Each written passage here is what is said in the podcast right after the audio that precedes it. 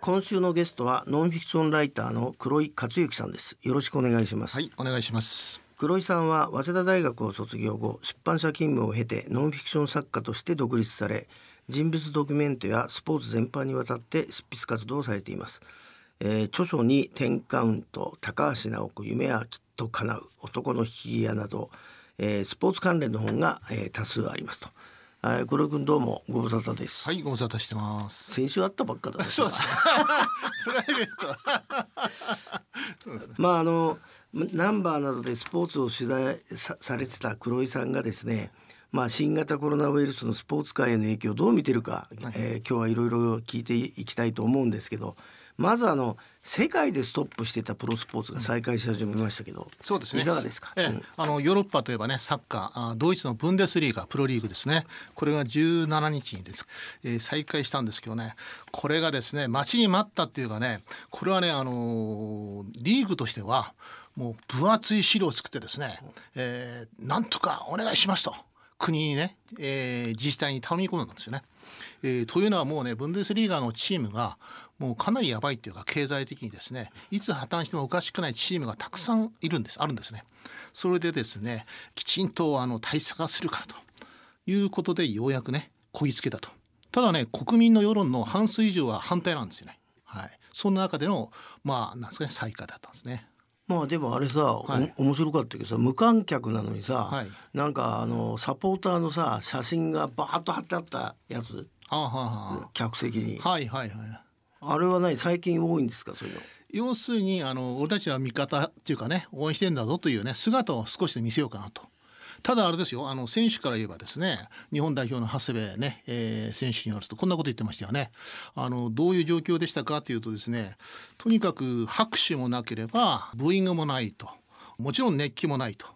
改めてね思ったのはねサッカーというのはサポーターファンあってのものだと。いうことを言っててね。なるほどな。優等生的なね答えを言ってましたね。でもあの黒井さんにお聞きしたいんですけど、はい。まあ相撲とか柔道に限らずさ、スポーツってやっぱり3密？そうですね。なんでこれから野球も始まりますけどどう変わりますかね？あのー3密はダメと言ってもねスポーツは3密のものですから3密なくてはスポーツになりませんからね。プレー自体は変わらないと思うんですよ。ただですねサッカーに関して言えばですね例えばゴールを入れたらですね興奮してですね抱き合ったりですね、えーハグしたりですね、えーいろいろするわけですね。まさに3密状態なんですよ。それはしないという条件でね、えー今回そういう指針で始めたんだけども蓋を開けてみれば開幕からですねキスしたりハグをしたりですねするんですよね。思わずね今まで溜まったものがね一気に出たという感じが出たんですね。まあもう仕方ないとは仕方ないんでこれを見たですね監督がですねこれはねこれもサッカーの一部なんだと。ね、何度も検査してるから大丈夫だと。開き合うんですね。大体ですねゴールをね決めてね祝福できないと。仲間として祝福できないと。こんなのはね全て台無しだと。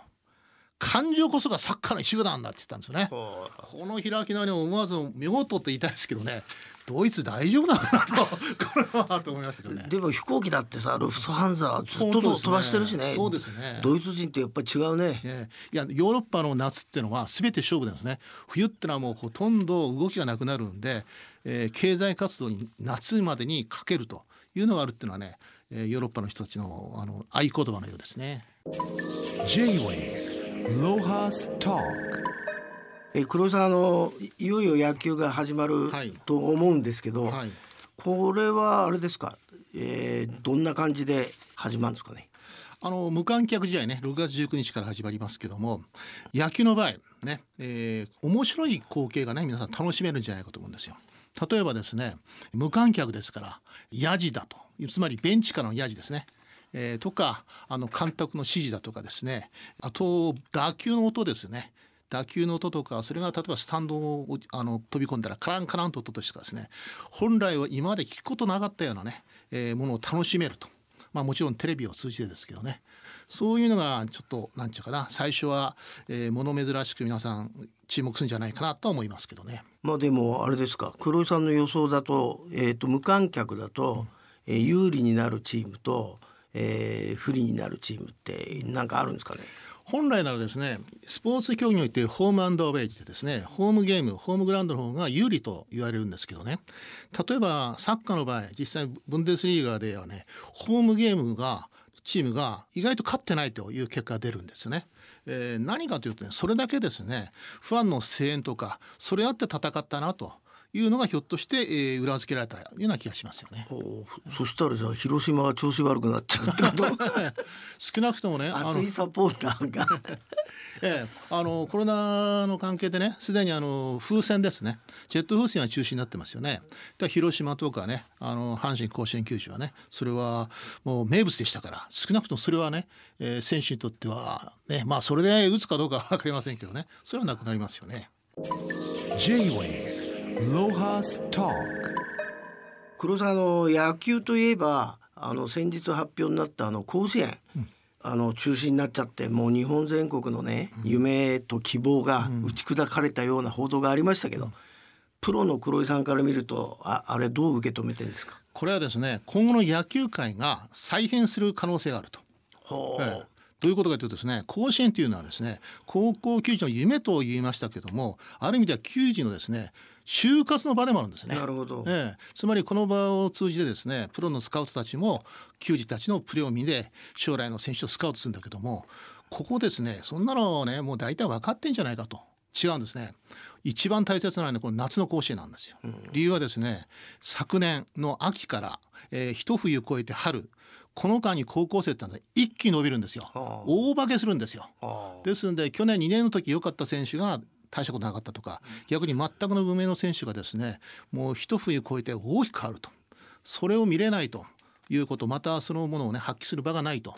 いうことでですね将来のなんていうんですかねスターがですね発掘する場が失ったと。いう言い方もできるかもしれませんね。あとさなんか報道的にはさかわいそうだとかさなんかそそういう報道が多かったんですけど黒井さん的にはどうなんですか？あの海藻ってのはねずっと野球一筋やってきてるわけですからあの勉強もね、えー野球もとお文武両立の人もいるかもしれませんけどねほとんどね甲子園向けてまた将来のメジャーリーガーを目指してる子もいるわけですよね。まあそんなもう本当ね高校球児たちはもうここまでね甲子園を夢見たんだけどもね学会してんだけど、まあ、そこにですねえー皆さんご存知のね野球界の大御所のね広岡達郎さんというね西武で監督をやってヤクルトでも優勝した広岡さんはねこの際本でも読めよと。あ言ったの？や野球バカになんのお前らと。僕らが言ったら怒られますけどね、うんまあ本読んで学ぶことはそこからたくさんあるんだと。いうことをね広岡さん言ってました。広岡さん自身もね高校の時に決勝で敗れてそして甲子園行けなかったんですねそれで一生懸命勉強してですね、えー確か受験して早稲田に入ってその後早稲田のね、えー、六大学のスターになってプロに活躍したと自分のなんちゅうかね人生をあの まあオーバーラップさせたのかもしれませんけどね。あの今年最大のスポーツ界の一大イベント東京オリンピック黒井君も随分取材してましたよね。はいはいはい。僕はですね今回オリンピックはねテクノロジーっていうことにね、えー絞って取材したんですよね。何それテクノロジーって。例えばもうねスポーツってのはね人間のね持ってるあのね肉体のね限りを尽くすのがあスポーツですよね特に、えーオリンピックはまさにその最たるものなんですけどね、えー例えばその走るにしてもスパイク一つですねあーあとマラソンにしてもね体力かもしれませんけどねシューズなんてピンクのシューズだってありますよねああいうところにいろいろなあのテクノロジーが生かされてですね東京オリンピックはねそのテクノロジーのオリンピックというもう一つのテーマをね考えて取材しましたね。まあ普通さテクノロジーっていうとさあのここに来て急にパラリンピックの方にねみんな興味が移ったんでそっちの義足やなんかだと思ったけどそうじゃないんだ君が興味持ったのは？僕がね非常に面白いなと思ったのは結局あのマラソンは札幌に行きますけども、えー暑い夏ですよね、えーマラソンに限らず外でやるスポーツは酷暑の中ありますよねこのね暑い夏をつまり天気ですね気候とか風これを全てですねテクノロジーで解決した技術が発明されたんですよ。なるほど。ええはい。これ例えばですね今東京は30度ですよと35度ですよと35度暑いなっていうけどもですね実際にね都心行くとビル風だとかですねコンクリートまあアスファルトの照り返しでもっとそれ以上なんですね。10メートル四方でですねそのこの気温だとか風とか全部わかるというテクノロジーがねあるんですよ。ですんでこれはもしマラソンだったらですね、えー、活かせただろうしあの屋外のスポーツですねこういう天気を味方にするとですねパフォーマンスはどんどん変わっていくと思うんですよね。それに対して対策ウェアとかそれも変わってくると思うんですね。あのそれこそ熊健吾さんのデザインの国立競技場、あもうなんか黒井さん取材してましたよね。え。まさかねあの熊さんはコロナウイルスをね想定して作ったと。はもちろん思われるんですけどもあれ結果的にですねコロナウイルス対策スタジアムと言っていいじゃないかっていうぐらいねあのぴったしですよ。え例えばどういうとこなんですか？あのあそこのコンセプトはですね日本庭園というかね日本らしさというようなことを言ってるんですけどね換気なんですよ。つまりですねあの暑い夏をですね、えー暑い東京の夏をですねその夏吹く風その風をうまく取り入れてそれをスタジアムの中に入れ込んでそしてスタジアムにこもってるね熱をねとともにですね逃がしてやるというような構造の建築なんですね。はですのでコロナっていうのはですね換気っていうのは非常に大切ですよね。まさにね換気に関してはねもう言うことないというのがあのスタジアムなんです、ね。予言してたと。予言してですね。あとさあの黒井君あの国立競技場のさトラックの話ってなんか取材してましたよね。あのオリンピックトラックですね。それじゃあみんなあの例えば100メートルでもですね400メートルでも1分1秒0.001秒のねあの戦いじゃないですか。そのためにスパイクも重要なんですけどね。スタックトラック。これがですねイタリア製のトラックなんですけどね。え国立競技場なのにイタリア製なのあれ？えあのというトのはですねトラックは？え。このトラックに関してはですねこのイタリアのお会社がですねもうずーっとですね何大会かな、えー、十十数大会ずっとこのトラックなんですよ。例えば日本のその地方からね、えー競技場たくさんありますけどもほとんどがここのトラックなんですよ。はもう独占状態ですね。それだけ優秀。水はけがいい。それとクッション性、えーそれから体にえー足に優しいとかね。あらゆる意味でですねまたあのーパフォーマンスも上げる、えー走りやすいとか、えーそういうトラックですね。それが今回さらにですねあのバージョンアップしたものがあの貼られると。いうことで、えー陸上のね競技には非常に面白い面白いっていうかね記録も期待されたね、えーそれが楽しみであったんですけどね。まあ1年後に、ね、なっちゃいましたけどね楽しみはね。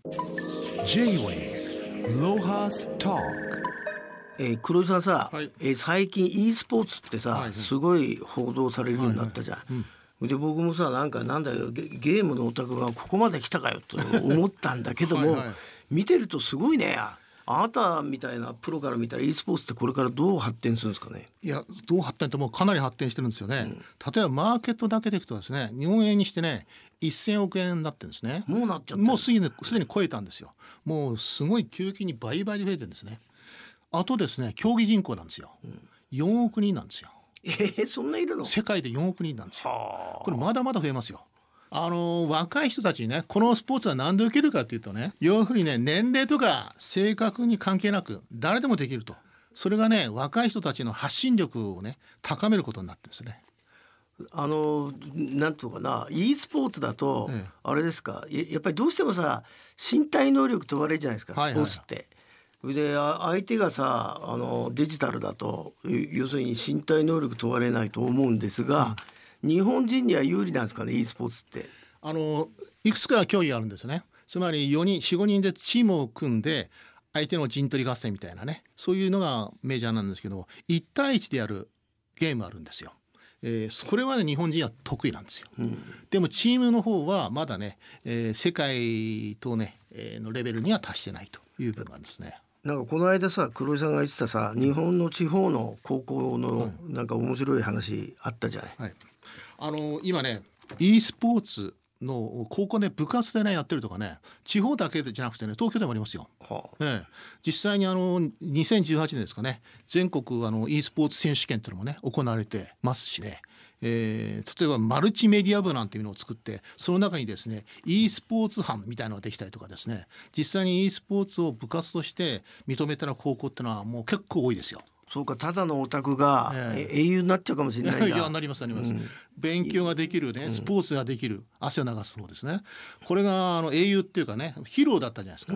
e スポーツでも今度ヒーローになれるわけですよね、もういいことだな。多様性は。多様性ですまさにですね J-Wave Lohas Talk.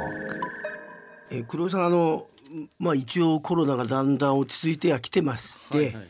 えースポーツもね、い。えーいよいよ再開するんですけど、どどう変わりそうですかね？あ新しいルールが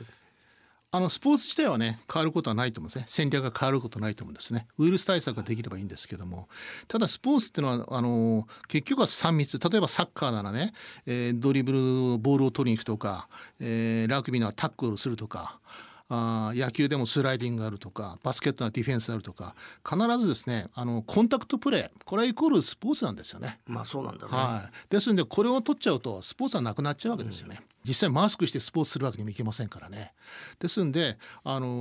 ーそれ以外の分は変わるかもしれませんね。少なくとも野球に関してはですね、えーサッカーもそうですけどエンジン組まないと。して試合前ですねもちろん仲間同士で食事もですね実際にあの席を離れてやるとかですね。あと巨人の原監督ねよくいいプレーしたらですねグータッチをやるんですね。おそらくグータッチもなくなりますよね。あれはファンにとっては楽しみだったかもしれないですけどね。そういったプレー以外の分で見せ方とかどんどん変わってくるような気がしますね。まあねく日々の暮らしも新しい暮らしっつってんだから、じゃあ新しいスポーツが見られると思えば前向きになれるかね、えーそうですね。でもこのね半年ぐらいはですねこのコロナから半年ぐらいこれはみんなスポーツ飢えてるんですよ。やってないんですよ見れてないんですよ。昔の映像ビデオばっかりじゃないですか。これから野球ですね6月19日から始まりますプロ野球ね。そうするとですね僕らみんなもうあのスタジアムは行けない球場は行けないけども家でテレビでですねむさぼるようにですね今までねおもちゃ取り上げられてるもんですからファンはですね喜んで見るんじゃないですか。どんなプレーでもですね今今まであった日常が戻ってきたってことで楽しめるということでですねサッカーでもそこに今あるっていうこと自体で喜びが感じるんじゃないですかね。まあ私も素直にそう思いたいんですが。まあいやはい今日はどうもありがとうございました。どうも。J-Wave Lohas Talk